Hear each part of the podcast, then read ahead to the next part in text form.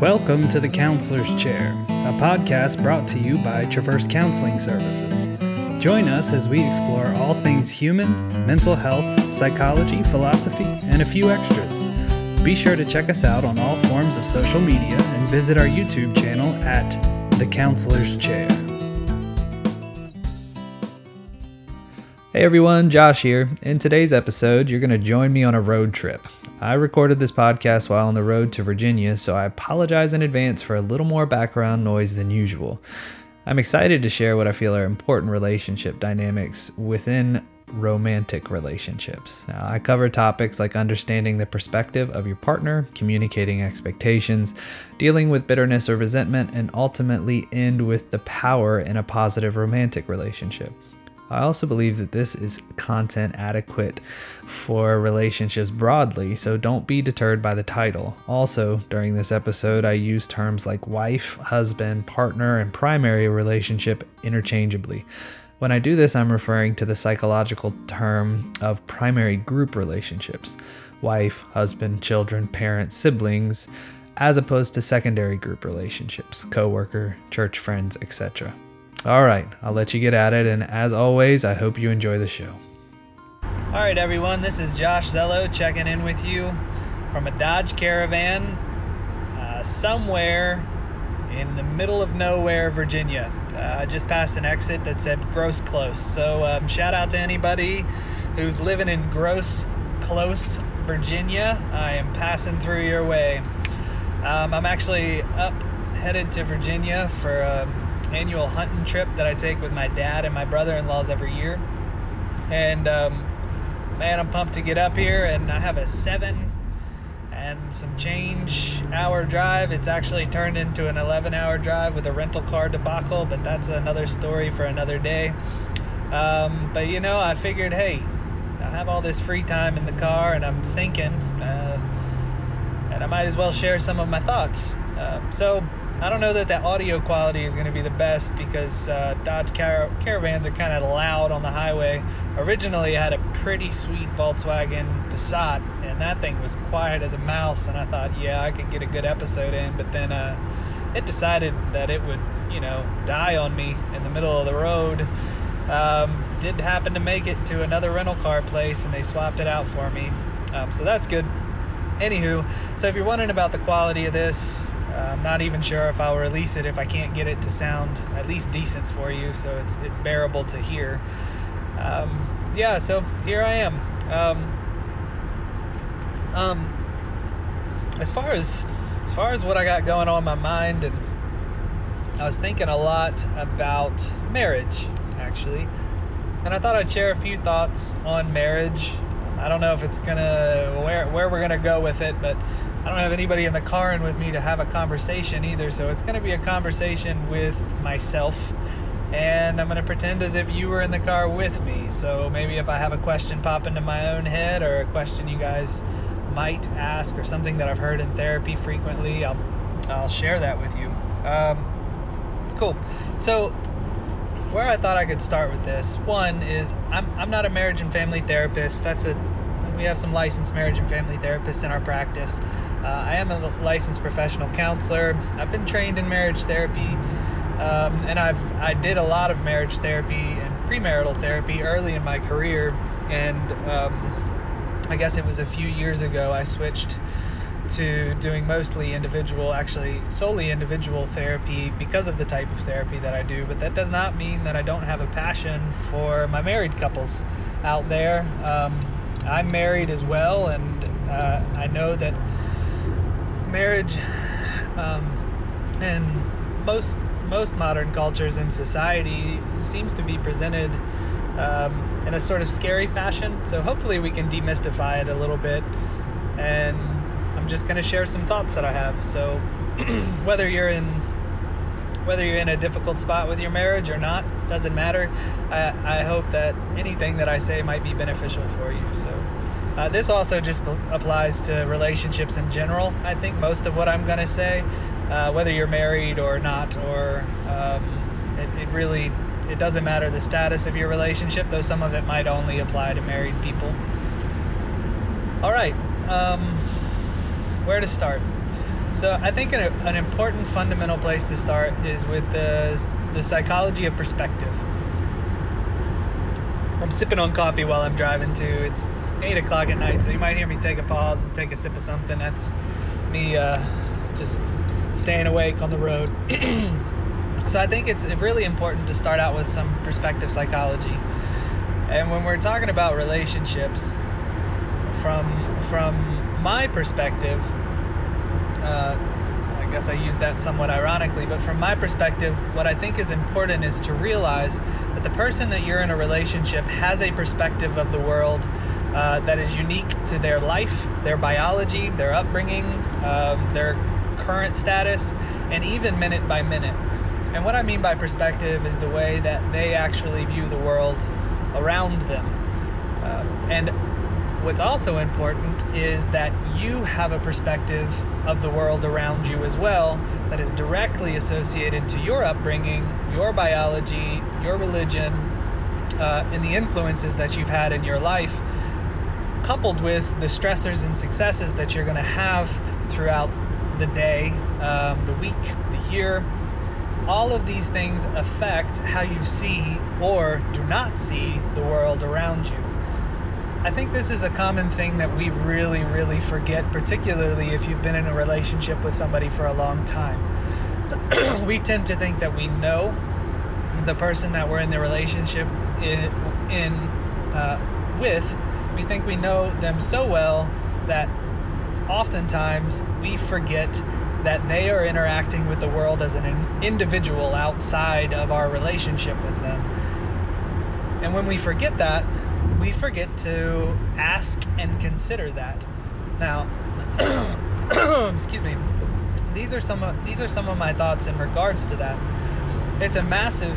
Um, it becomes a massive gap when we forget to consider the perspective of the other person, the way that they're seeing the world around them. When we forget that they have their own perspective, we actually forget to ask, inquire, or be a part of that perspective. So we, we forget to ask things like, oh, you know, how are you doing today?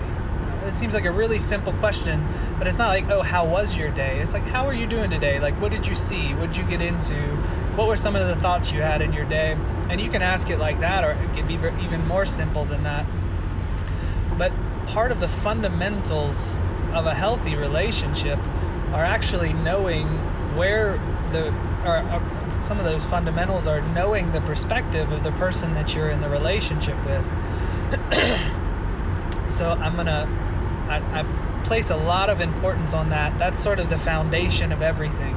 If you if you forget that or you let it go or other things get in the way of your knowledge that your spouse or the person that you're in the relationship with has a unique pers- perspective of the world um, when you unplug with that, you almost unplug with their identity and their personality and solely see things through your lenses. I would argue that healthy relationships uh, involve both parties trying to trying to see the world through each other's eyes to make a collective lens. And we'll get into that collective lens a little further down, but I would say the goal of a good relationship is to bring those two perspectives together in a way in which you understand each other well and you're both looking at the world hopefully through that perspective, through that through that communal perspective, through that connected perspective. Now, that may seem idealistic and I get that, but we all need a goal to get to.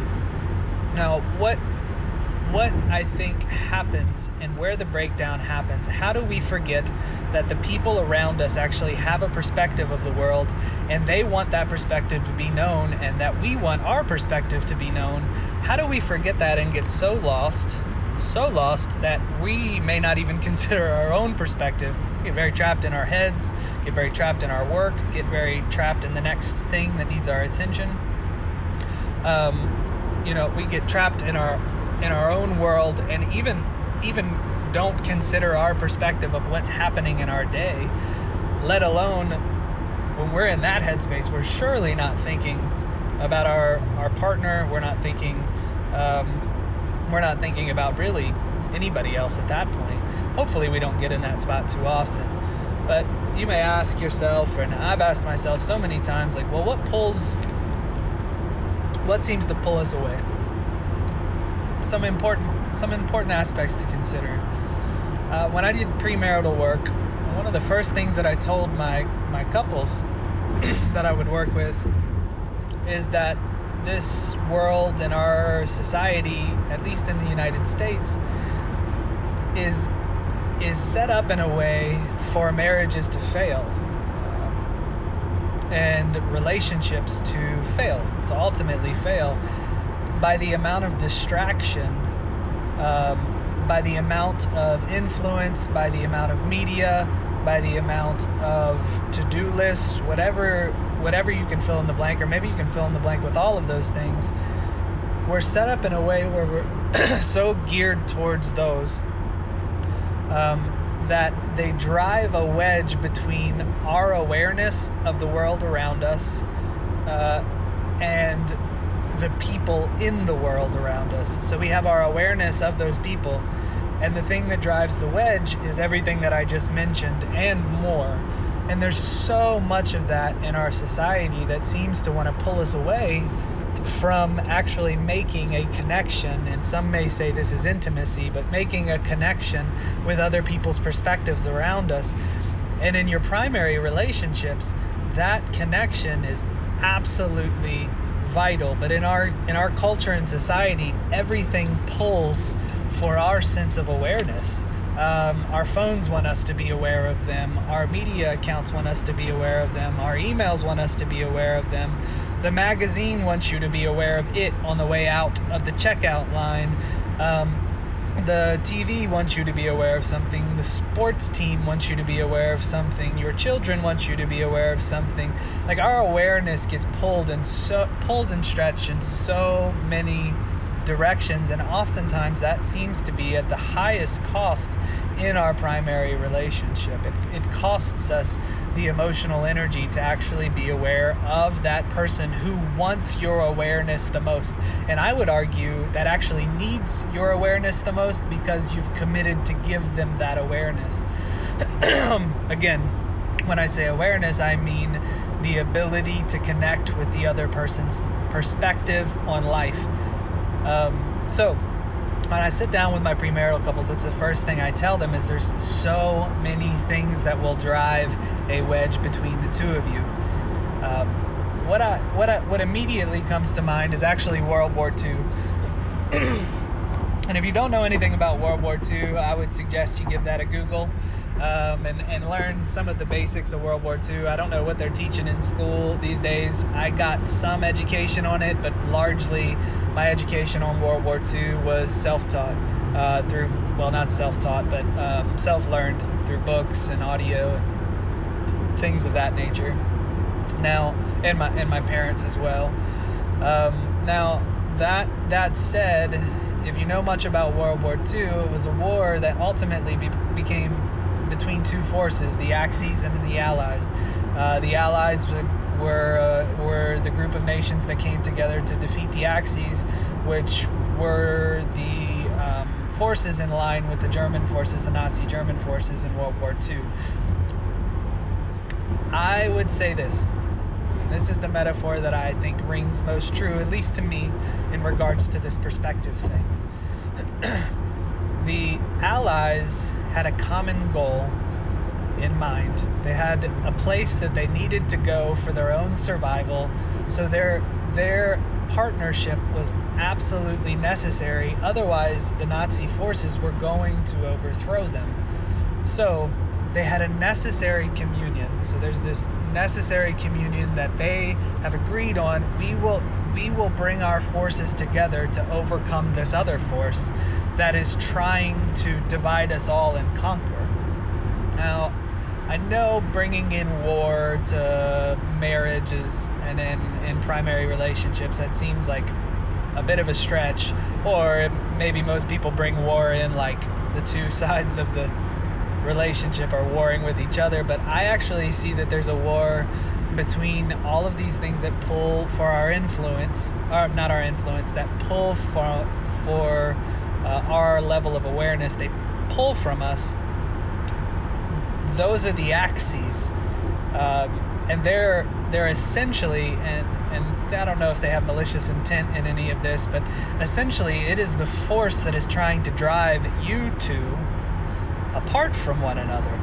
Um, that is that is the wedge, and when I say that the Allies had to come together uh, for their own survival, I think that there is a there's there's uh, evidence of this for a biological uh, a biological uh, commitment from one person to the other. I mean, we we are, and even in a group type setting, we are we are social creatures. We actually need each other to survive, um, and and that is what I mean by this allied forces. Now, even more specifically, if you're entering into a relationship with somebody, or you've entered into a marriage with somebody, you have formed your own little ally group.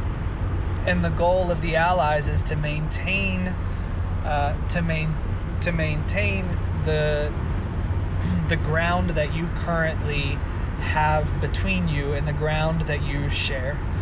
Now, what I love about this metaphor is, you know, these were different countries that came together to try and overthrow the Axis forces. These were different countries that came together with different perspectives, different views. Uh, I mean, the differences are, are vast, actually, but but they they acknowledged and refer, uh, realized those differences and were and they were able to say, okay, we have these differences, and we can navigate these differences, but our goal our goal is the same. Our goal is to maintain what we have and to be aware enough of each other to work through our differences so that our forces can actually unite and and and protect what we feel is essential to our survival. Now, I know I just put a ton of weight on relationships, but I do believe that if you approach it with that sort of seriousness, that it really, really can make a difference in how you see your spouse. Now, from that model, your spouse is non-dispensable, actually, and I think that that's that's where that's one of the primary effects of your awareness being pulled into all different types of directions is your primary relationship becomes dispensable because your brain and your body starts to assume that because other things need your awareness that they will also sustain you. Now, I don't know any phone or any media account or any email account or any occupation that sustains me mentally like my wife does. Um, but if I was to really, really believe the message that those, that those things need me and I need them, which I've I've totally fallen into, the immediate the immediate result is that I stop relying on my primary relationship for the majority of my relational and emotional needs. Now, I'm not saying put all of your needs onto your primary relationship. That's why we have friends, that's why we have community. and I can even talk a little bit more of that about that, but I'm not saying put all of the eggs in that basket. But what I am saying is that we will remove, I think it's just natural inclination when we feel needed in other areas, when other things are pulling for our attention, we'll start putting our egg, our eggs in those baskets. And then when it comes to our primary relationship, we don't have any eggs to put in the basket. It's when you look at your it's when you look at your spouse or you look at your you look at your partner and you and you realize you have nothing to say. Um, and you bury yourself in your phone, or you feel like you don't know who they are, and you surely don't know what they've been through in that day. And I tell you what the default is the default is to distract yourself at that point. Uh, the default is to flip on the TV and you guys both sit in silence. The, the, t- the default is to pick up the phone and get the dopamine hit. And man, I, and, and all of a sudden, that, that worry of the state of your relationship and the state of your partnership and the deterioration that is happening in your allied force, you numb out to it. Uh, and that can be something as simple as turning on a three hour football game on the weekend when that is like some of the only time you may actually get with your partner or it might be um, you know uh, it might be something other than a football game it may be kids uh, kids baseball game kids ballet it may be uh, blowing out and shopping because you're stressed and you need to do a little bit of uh, retail therapy. It may be, you know, taking uh, taking time and going and do some going and doing something that you could have invited that other person along with you in to be supportive, even if you're sort of stressed out and may want to isolate. Um, so that's just a couple of examples. There's there's an infinite amount more, or you know there's that couple of hours of work that is calling your name on the weekend, and you know that you can probably work it in the next week. However, you make that decision to plug into that work, and you lose two to three to four hours of prime time with your partner at that point, uh, or even taking your partner out to dinner and then getting distracted by something on your phone or watching the TV that's in the in the restaurant and and maybe your partner's occupied on their phone uh, and there's no communication actually happening. These things are pulling your awareness pushing you apart from one another and eventually what happens is that axis drives a wedge. Uh, it's not an irre- irreversible red it's not an irreversible wedge, but it is a wedge between between you and it makes connection really really difficult. And if you don't have the connection, then you completely lose touch with or or maybe not completely. I don't want to say completely because that sounds pretty catastrophic. But you darn near lose all of the connection with your primary uh, with your partner, with your spouse, whatever word you use there, you lose connection with their perspective. And and from my from my understanding is when you lose connection with their perspective, you've lost connection with them. And that's a really really heavy thought to consider. Um, and I, would like you to consider it as heavy because the heavier that you consider that, the more weight you put on that point, the, the more wedges that are between myself and my spouse or my partner, I I lose touch with them. Not only that, you wind up losing you wind up losing the epic battle that is going on for the relationship. You wind up losing the ground that is important and losing the very thing that you've committed to sustaining and that that, that other person has committed to sustain as well. Um, now, we'll, we'll pause there. Uh, I think that puts a good sort of period on that point and really drives home this idea of axes and allies. The axes are the things coming into your relationship trying to separate you, and you have an allied force relationship. Uh, in which you're trying to preserve the ground, even though there's differences, there's a there's a common goal of preserving each other and preserving the safety in the relationship once these wedges start getting drove in, once the enemy forces start making ground on your relationship, um, if if it's not recognized and you don't fight with each other to push those things back out and maintain your homeostasis or mis- maintain the balance of your relationship, uh, the the the seesaw tar- starts to tilt in the unhealthy direction. Um, so we'll put a period there, and you might say, well, what, what are the indicators that that's happening? Well, that's a good question. Um, I promise you I don't have anybody in the car, but from what I can tell, and, and this is an examination of my own dealings with relationships and from um, my friends, my family, and also my, my previous clients, one of the primary things that I think starts to pop up initially is resentment. Um, and if you're unfamiliar with that term, feel free to, to Google it if you'd like. Uh, I don't know the official definition just off the top of my head, but uh, most people are going to be familiar with the term resentment. Resentment is the thing that starts to build initially. You may feel a twinge of resentment, like, oh man, I, I do so much more than him, or man, I really wish that she could actually hear me. Uh, when I'm when I'm talking and actually hear what I'm saying and instead of just like uh-huh yeah but this thing or this thing over here or pointing to some other stressor that um, is important but is causing but is causing a riff. Um, or you might be thinking something like if he would only just do this or if she would only just do this then I would be much happier. You, the the resentment starts to build and the accusation starts to build. You start to find even more faults with the other person. But resentment and and ultimately what it grows into is bitterness. That bitterness is seeing that inadequacy in the other person and refusing to actually address it. And in your mind, you become very angry or very frustrated at the person for their patterns but you don't say anything about it because you feel as though they should know better. Um, that's where things really start to derail. I would say at that point, that's when the axes have really gotten into your relationships good.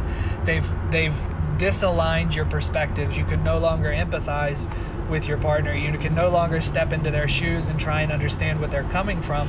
One, because maybe they won't let you into their shoes and that's a problem, or two, because you've also, at some point in time, lost connection with their perspective and they've changed. People change, people change in a two month span, um, especially based on certain experiences.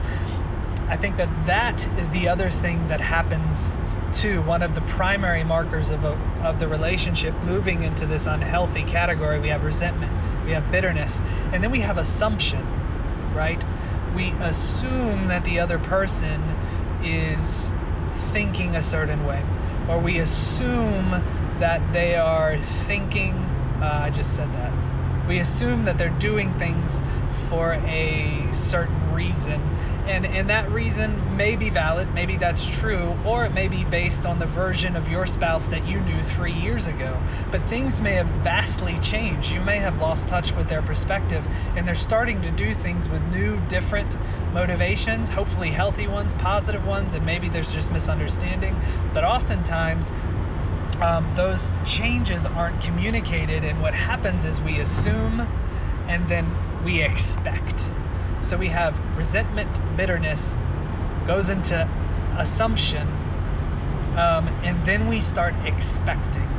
And what I what is what is so frustrating about expectation that last phase where you start to develop really unhealthy expectations of one another especially the mind reading expectation like this person should know precisely what I want or know precisely what I'm thinking or know that I'm dissatisfied and should try and do something about that. That's when you're trying that's when you're really drifting into that expectation phase. The the real kicker, it, expectations aren't a bad thing to have. The kicker is when they're not actually communicated.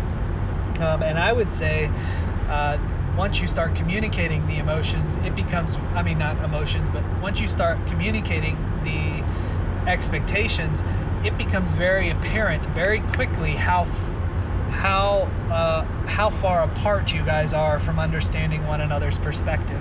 I've heard this in sessions. I've had it going in my own head with even coworkers or or friends or my my relationship.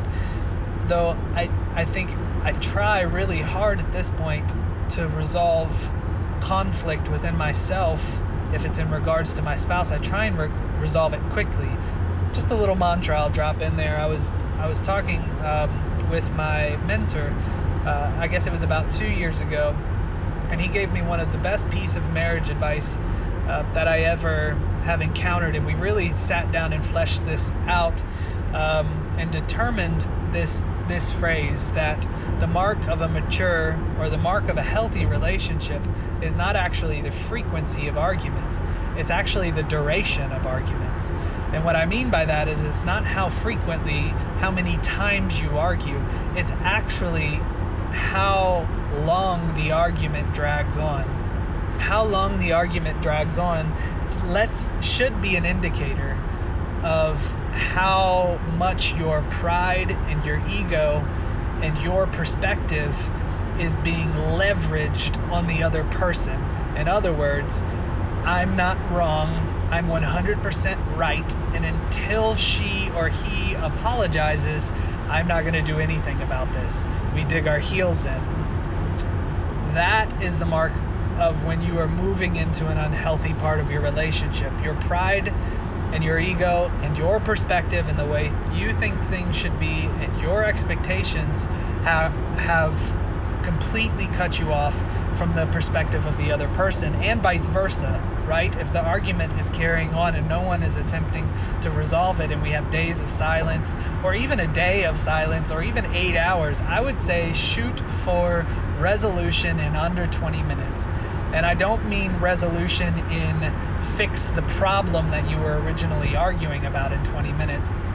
What I say is this fix your pride in 20 minutes, fix the expectations in 20 minutes. Try to dissolve them enough that you can come to the other person and say, look, there's a percentage of this in which I'm I'm wrong and I have to be wrong if we're on this different of pages and I really don't want to be mad or upset at you. It's not worth it. It's actually not worth it for us to be upset at each other. And if I love you, I actually don't want to do damage to you. And this silence is doing damage to us, and I don't want that. I don't want it. it. Even if it's just both of you acknowledging that and acknowledging to drop the argument and pick it back up at a later time, and at least apologizing for getting upset at one another to the extent that you refused to talk or you were yelling and screaming at one another. I think that that is something that you really want to push for. I'm going to take a quick break right here and take a drink. I have another thing to add to that.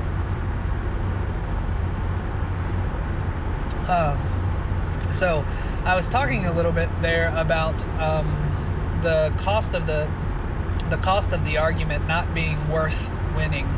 Actually, I didn't say it like that, but I insinuated it I think this is one of the uh, one of the um, another sort of mantra that you can that you can kind of follow in your own head. If if you're in a loving, caring relationship and you are in the midst of an argument or your perspectives have a giant wedge between them and you're trying to bridge this gap and force the axes forces out of your way so that you can connect again and understand each other as individuals uh, and, and sort of realign your perspective so you can view life correctly together or as correctly as possible together.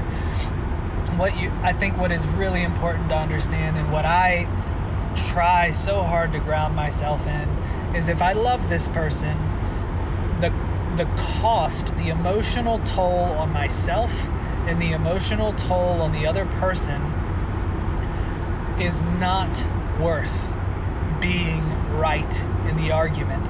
And here's why the ultimate goal is not for you to be right in your own perspective. The ultimate goal is for your perspectives to align again. So if you win, the other person loses, and the ultimate goal, which is for your perspectives to align so that you're a powerful force doing powerful things in the world around you. When when that when the outcome is the other person loses and you win, you have done damage in the relationship and you have actually hurt the other person and the ultimate goal of coming together to do life together, you have just taken a massive chunk out of it and it will take some work to put that junk back together. Um, so these are these are some helpful little mantras that I stick in my head in regards to this division. Um, the the first one, um, the first one being that the mark of a good or healthy relationship is not the frequency of argument; it's the duration. We want short duration arguments.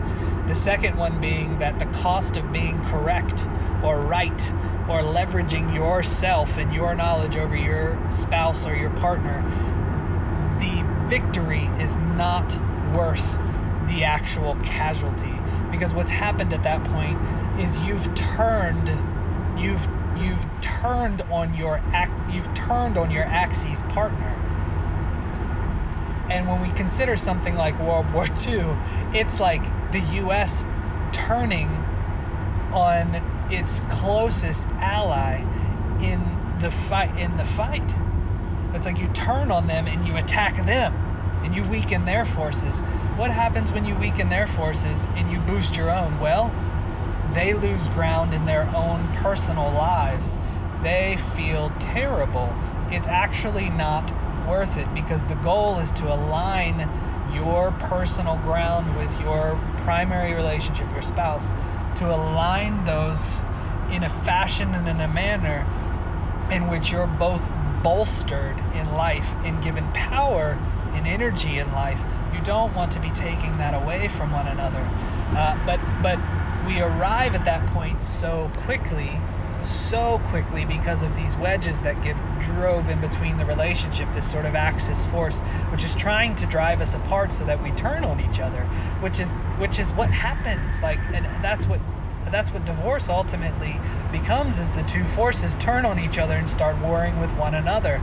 The axes don't have to do anything at that point. They don't have to do anything at that point. They have won. Why? Because the relationship in the primary the primary relationship of your life now doesn't need any eggs in the basket. And the axes can have as many as many of your eggs as they would like the problem is is those axes don't give anything back to you nothing um, and i i do genuinely believe they don't give anything emotional back to you or what they do give emotionally back to you is toxic, like a social media uh, like. That that is is toxic, or the the dopamine you get when your boss emails you back and says good job on that report, right? Screw the report. You I'm sorry, bump the report. You just we we have all these wedges now between the relationship that we have actually committed our entire lives to in order to bolster uh, the impact that we both have on the world around us and to protect the ground that we've gained individually in our lives through our efforts and our strivings. I just talked a whole lot there. I'm to take another drink. um, so these are these are I, I there are so many specifics I think I could go into as far as how that plays out in either side of the relationship. Um, but maybe we can do a follow up, follow up on on those specific things. Um, but I will I will throw a couple generalities out there from from what I've heard in the past and what I think is pretty unhealthy. Um, one of them, and this is typically from the the the male figure in the relationship. They'll come in and they just want to move on. It's like, well, you know, I had an affair, or um, yeah, I've been working too much, or I haven't been paying attention to the kids. I, I haven't been meeting her emotional needs. I just I just want to like fix it and move on.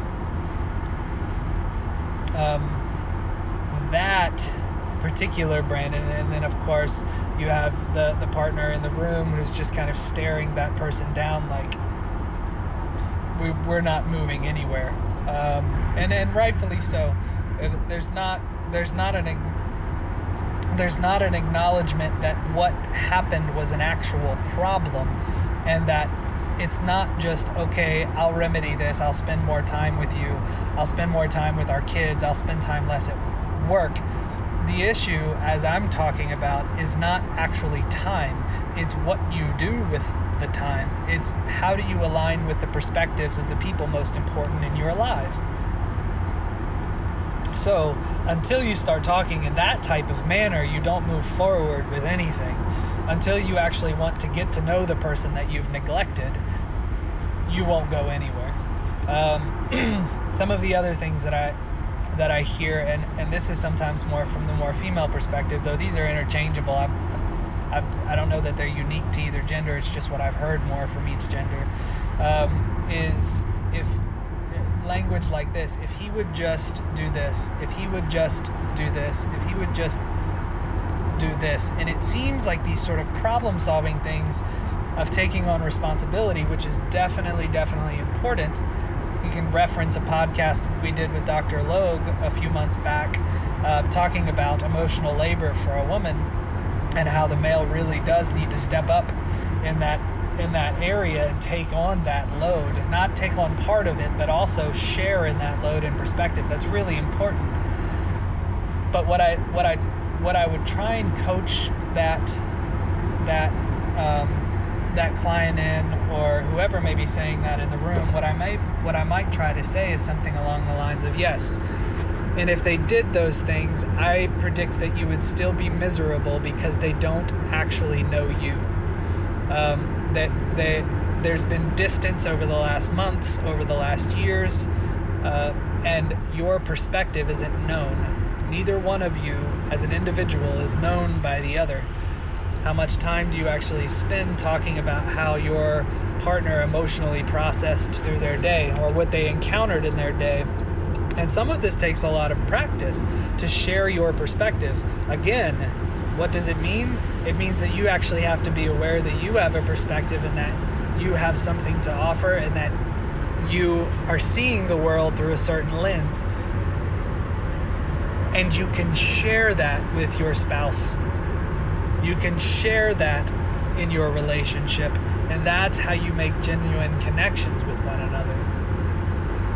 Yeah, so there's that. Um,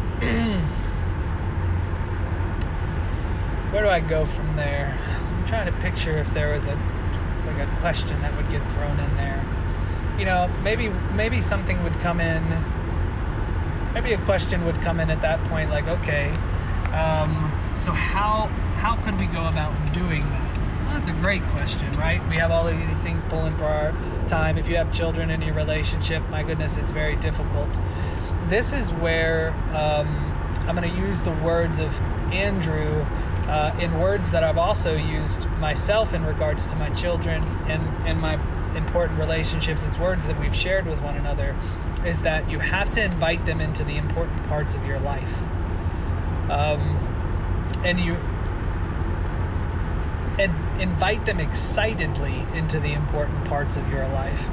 Um, so here's a great example, and I just, I, I, um, this is an example between me and my son, and um, I love to fish. Absolutely love to fish. I like even more specifically. I really enjoy fly fishing, um, and I feel like I learn a lot of lessons when I'm on the water about life. Like I'm trying to take in and understand life better while I'm out there and seeing what nature can give and provide me in the ways of uh, knowledge and insight. And these are things that I desperately want for my son, and I sometimes don't know how to put into words. Well, I had this idea um, that even though he's young, I tell you what, I'm going to sit him on my fly tying bench and I'm going to teach him how to start tying flies. This effectively worked with my daughter as well. Um, and they they grew in their passion and love for tying flies. I wound up getting them their own little vices and they they they have a they have a good time making up their own flies. I take my son fishing with me. I try and explain to him what I'm seeing and and he's actually taking in these lessons and and and spitting them back out at me like he's getting them um, rather than me sort of keeping this self care thing, uh, fishing is like a self care thing for me and a deep connection that I have with peace. Um, but if I was to hoard that to myself, my my relationship with my son wouldn't benefit from that at all. And so I invited him into it. I invited him into that space with me when I'm tying or when I'm out on the water. I invited him into it to learn those lessons. Um, in regards to my in regards to my marriage, I mean, I've done that even with even with my wife in in you know one of the harder parts about being a counselor is there's only so much you can say about what you do. Only so much you can say about what you do. And and I can't tell my wife precisely what was talked about in my day. I, I don't I don't do that. Uh, one um, because it's not it's not completely necessary. But two, because there are like HIPAA guidelines, and I don't want to give any identifying information in regards to my my clients' lives, even to my own wife. Um, so I, I don't do that. But you're looking at six to eight hours of my day and a lot of my energy going into those hours. How do I bring my wife into that space? Well, I actually talk about the emotions that I had during the day during those sessions, right? Like this is the perspective that I had throughout my day. These are sort of the ups and downs and twists and turns that my day took. And I'd like you to invite you into that in, in conversation. Like I can't bring her into a session with me, though my though I mean I mean I guess I guess you I guess you could. But um and I've I've heard of like uh, husband husband wife counselors doing things like that before, like doing tag team sessions with retreats and things like that, which is which is totally cool. But my wife's not a licensed professional counselor, so I'm not going to do that. But I invite her into my life through conversation. When do we have those conversations? Like, I'll be honest with you, the time from the time like when my kids go to bed until my wife goes to bed, I usually stay up a little bit later. That's when I that's when I do things on my own. But um, from the time the kids go to bed until the time my wife goes to sleep, that is like sacred time. Uh, that's sacred time between me and my wife, and I say sacred because it's like it's not just sacred; it's like the only time.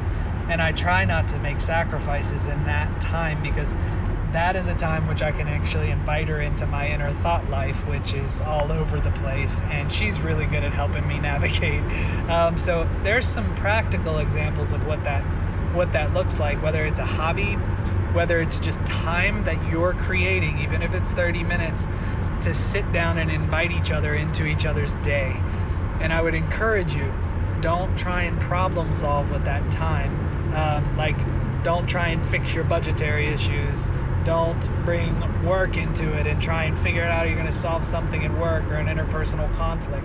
Like, take time to just listen to one another about what has actually happened in, in your day, what you learned, what you felt like you missed out on, what successes you had, what failures you feel like you had, where you want to see yourself improve. I think the stressors is one that comes up really easily for us because we're all anxious human beings, and so we uh, get anxious throughout our days, and it's easier it's easy for us to to see those anxieties and to um, subsequently communicate them, right? So those are usually accessible, and so it could start with something like that, and then maybe you start to share your perspective on what it was like to not be around that person that day or what it was like to come home to them like man i really missed I actually really missed this part of you today. I wish you could have been here for this thing. Like, what do you think about this? I'm curious. Like, what do you see in my day right here? Um, you know, and and I'm throwing out these as examples of what what you could do singularly. Uh, I I don't even know that I'm aware enough to do all the things that I just said at one time. I'm lucky to to be able to pull out two or three in an evening with my wife, and I'm really lucky because she also has a similar perspective to me on this. And when our lenses align, she also is is really cool about sharing her life with me. So I, I think when you're both working on that common goal together of bridging the gap, keeping out the axes, uh, maintaining a safe of, of a, a space of safety for your relationship to grow and bloom and be a part of a relationship that's meant to promote both of you towards your common goals together.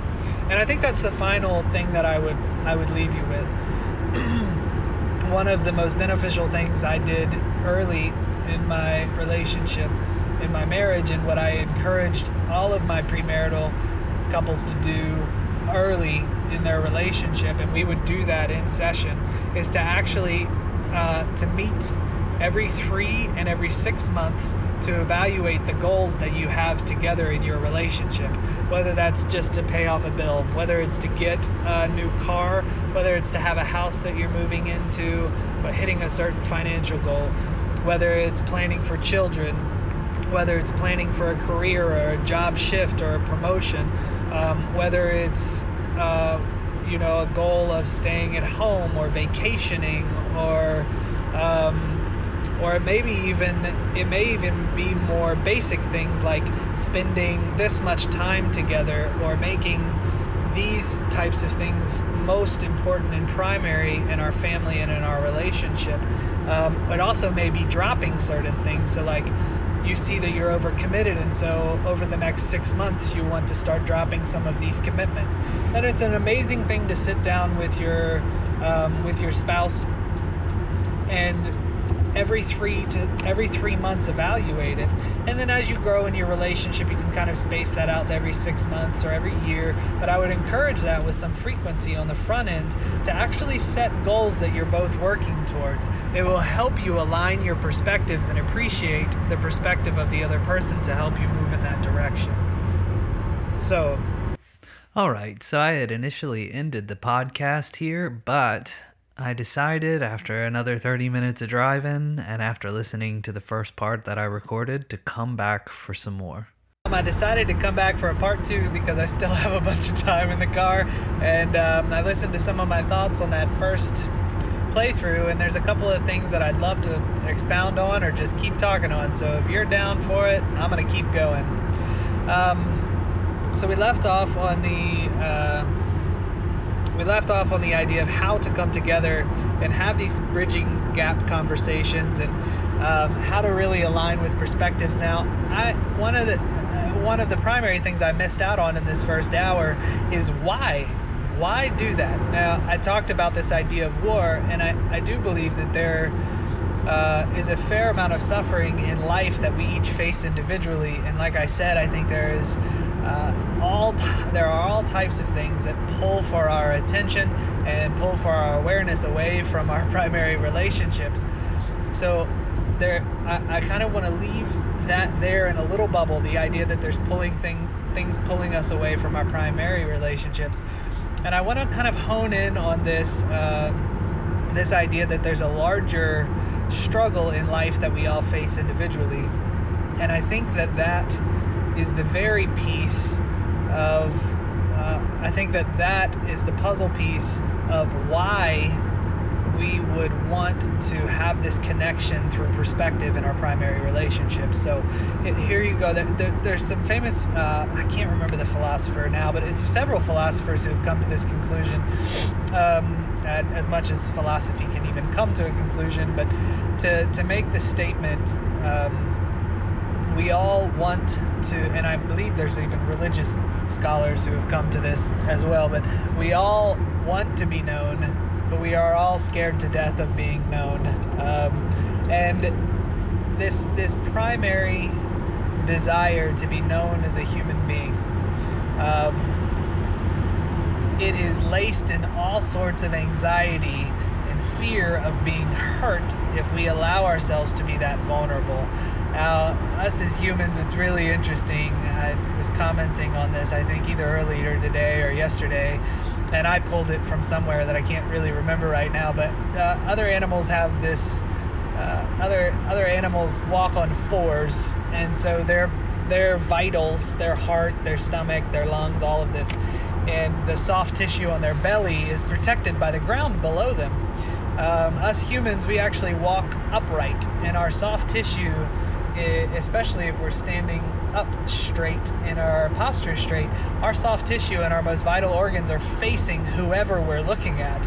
And so, just even by positioning ourselves to be known by our face and by our body, we are exposing ourselves in in the most uh, biologically uncomfortable way, I think on some very primitive levels in our brain, that it activates fear in knowing that when somebody gets closer and closer to this this soft tissue that we have in front of us, they have a stronger and stronger capability of doing some serious damage. And I, I think that's even where physical intimacy comes in to uh, a relationship is what you're saying is, I trust this enough um, and I feel safe enough with you to actually allow you this close to the things that are most vital to me. And you can take that metaphorically if you like, and you can take that in actuality if you like. I think it rings true in both situations.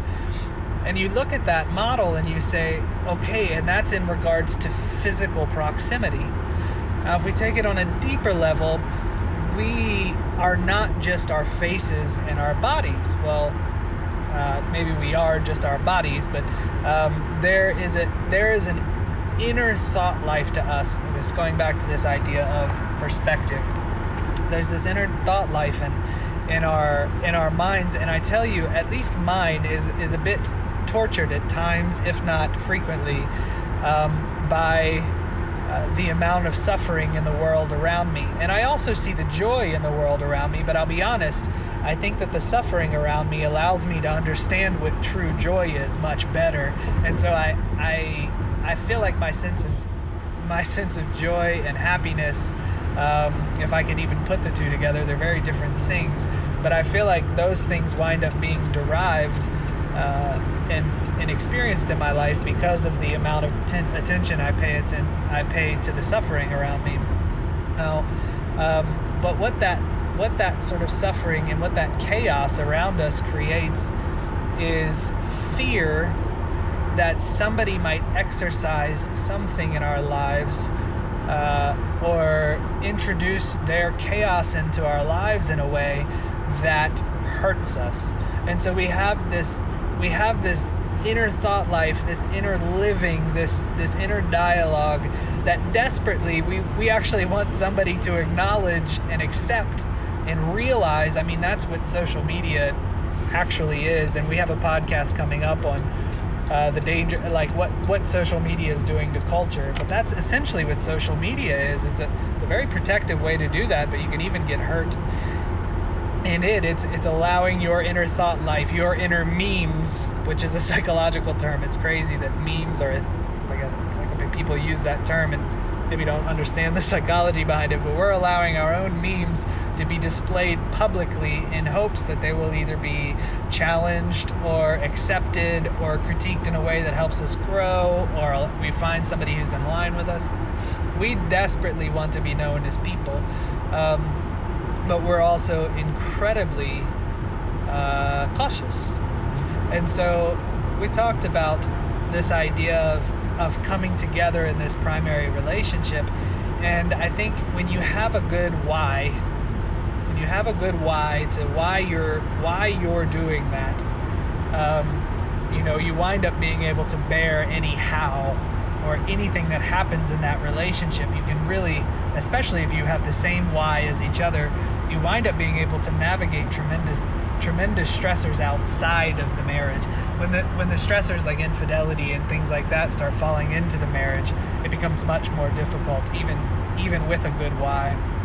But I want to talk to you about why we make those strong primary connections in our lives.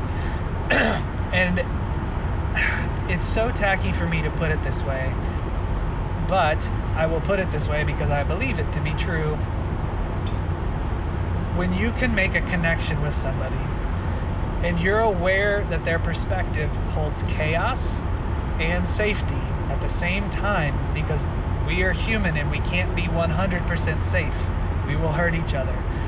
But when we see in that other person that they are so willing to contend with their own chaos and their own inner evils so that they can be a part of our lives and share in our inner dialogue and share in our everyday experiences and want to be a part of that, that's actually a really beautiful thing.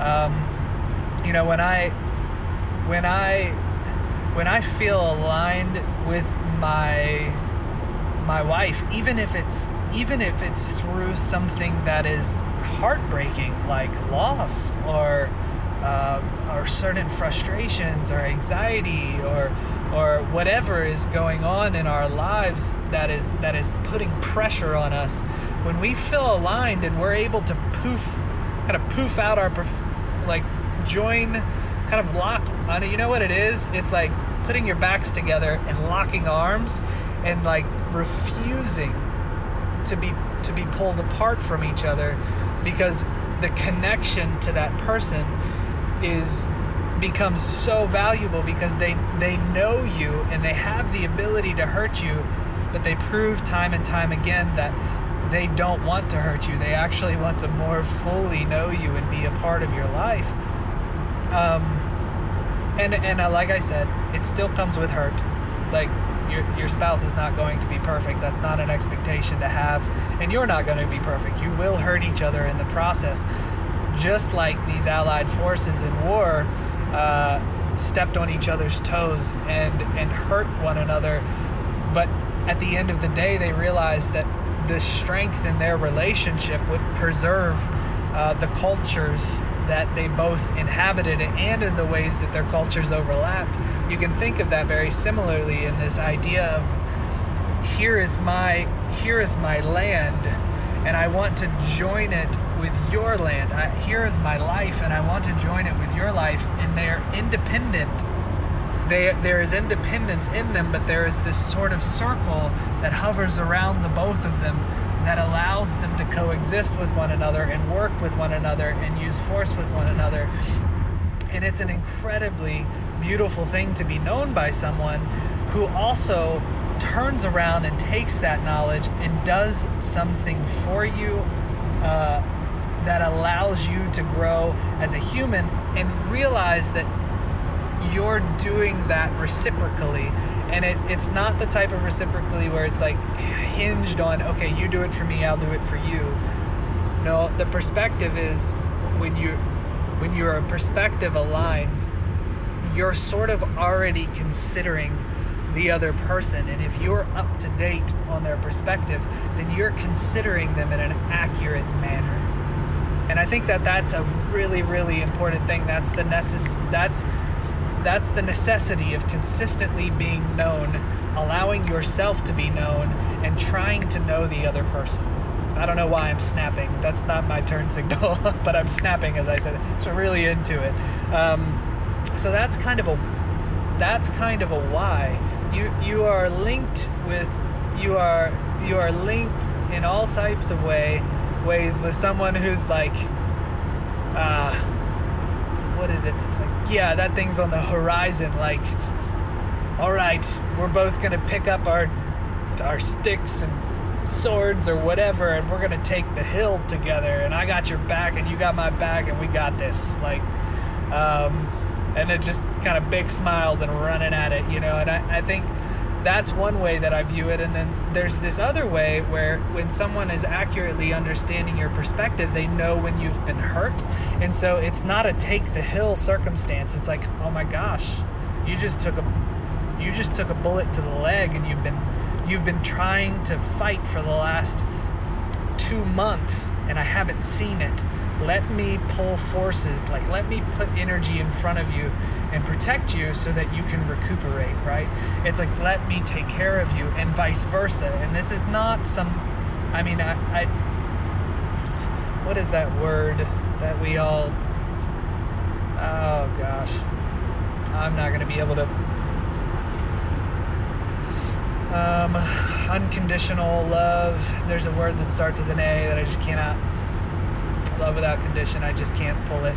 Anyway, there, there are there. Are, I think there are natural conditions to our loves, and maybe there should be in regards to boundaries for sure.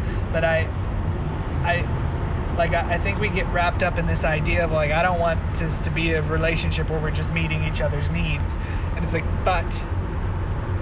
Um, that's actually a really important part of relationships and i'm not talking about just scratching each other's back. I'm talking about like taking on the force of the axes while your allied partner has to kind of recover and you you pick up for them and they do the same for you.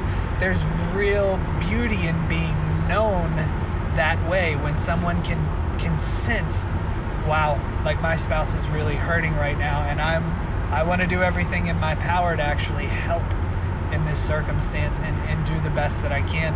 And also, if we've caused the hurt, to try and promote healing at that point by revealing that we actually love and are safe and we're sorry if we leveraged those things because we want this sort of this sort of beauty in being known without having to be preoccupied with being hurt. Um, yeah so it's it's an excellent it's an excellent why and then when you start weaving children into this it it only makes sense that you would you would kind of want them to have uh, to kind of have that as a model of interaction both teaching them what a safe relationship is, but then how to operate within that safe relationship and really flourish as an individual while also promoting the flourishing of the other person in the relationship, which promotes the overall flourishing of everything that is encompassed in your territory as a couple. Um, another way to think about this, though it's a little, the metaphor may land for some people and may be off putting for some people. So if it's off putting to you, uh, feel free to, to toss it. That's totally fine. But I, um, when you start seeing each other as your your greatest assets in life, um, assets is what I'm saying. So uh, we we will commonly refer to our greatest assets as our retirement or the education that we are giving our children or our career is our greatest asset in life it is the thing that keeps us going or our edu- or maybe our personal education we feel is our greatest asset or our mind is our greatest asset or you know you start considering these things these are some of the primary answers that you throw out.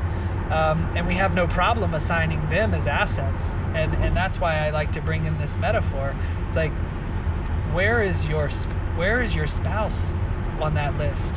Where is your primary relationship on that list? Because at the end of the day when everything starts if everything starts falling apart who do you fall back on? You can't fall back on a retirement account like money doesn't prop your emotions up that's not what happens um, uh, your career can blow away like the wind your career is not committed to you you are committed to your career your career can fall right out from underneath of you tomorrow in one car accident. I mean, all it would take for me is to lose my voice. And I've lost my career. Um, so I, I think, unless I start signing, which I probably would take up, um, and but it, I think you get the point. Like everything can change so swiftly, and then you start to actually see the value of someone who is committed and invested in your life your life together as a couple, you being invested in theirs. Like, what is actually most important? What is your greatest asset in life? Have to be honest in this. It's it's my wife. It's my wife. I feel like if everything started falling apart around me, like I would I would crumble in her direction and feel very sure that she would be there for me. And it's not because of how much I've done for her, it's because she actually knows me. And I, I feel like I've, I've tried to open up as much as I can in that manner, and I still have work to do on this, guys. But I feel like her commitment is to me, like as to what she knows to be true and valuable and um, and chaotic within me. That is the thing that she supports and will hold up. Uh, she cares about that, and I sense that, and I feel that way towards her as well. Um, you want someone to collapse into, even if you're both collapsing. And I, I think that, I don't know how else to put it in any other words than that because because it really really drives home this point of trying to understand the perspective in which your spouse, partner, kids, friends are actually seeing the world around them because the way that they see the world around them and the way they internalize it is them. And if you love them, you must understand those things and start pushing out the things that pull your awareness away. When your awareness is pulled away, you can't connect and you you lose touch with what I think is most beautiful in life. Um, yeah.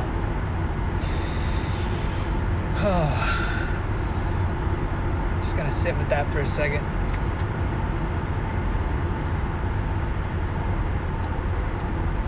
Cause you know, it's like I, I the more time I spend on earth and the more time I spend in in my field and helping people through some of the greatest difficulties that you would ever hear of or encounter. Um,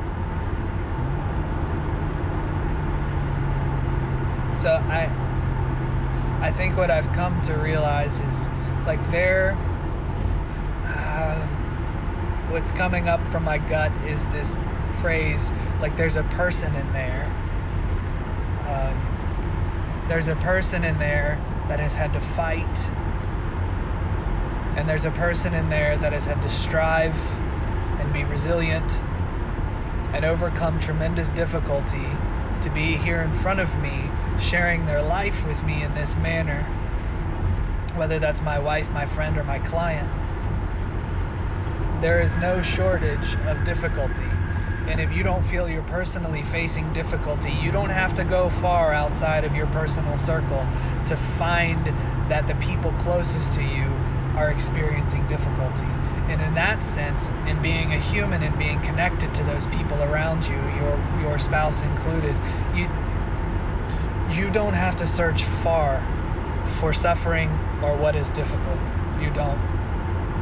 And so from what I can tell, having having someone who truly sees you or the best that they can to the extent that we can truly see someone or at least trying to see you actually makes a difference it it genuinely makes a difference and it begins to make more and more of a difference the more that you as a person realize that you actually don't want to hurt the other people around you either. The cost is not worth it.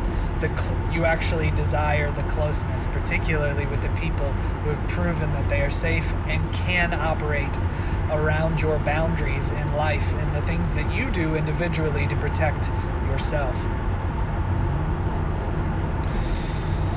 Um, yeah. So I, I think that might be I think that might be all I have left to say um, in regards to in regards to that on this trip.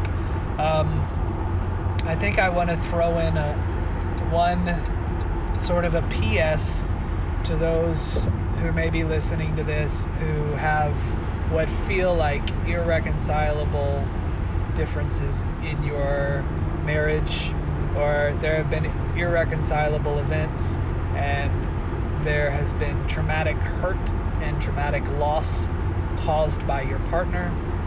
Um, you know, I, I want you to, to hear the things that I've said and to, to weigh them with a grain of salt against what you've experienced.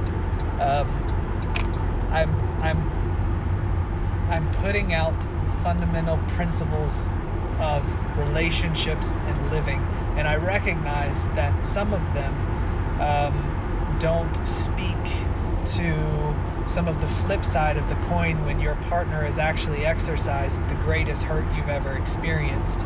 And and I believe that individual healing can come from that, even if it doesn't involve the other person anymore. Um, so so that is a great circumstance if you're feeling that inside of yourself. It's a it's a great opportunity to to plug in with a counselor plug in with a religious mentor if you prefer that, but to plug in with someone who is going to help you work through the healing process of that, um, whether that's together with your with your spouse or with your partner, or whether you guys have decided to part ways with each other. The healing, can, I do believe that healing is accessible, um, though it may take time to find the beauty of that connection again, I would encourage you not to lose hope.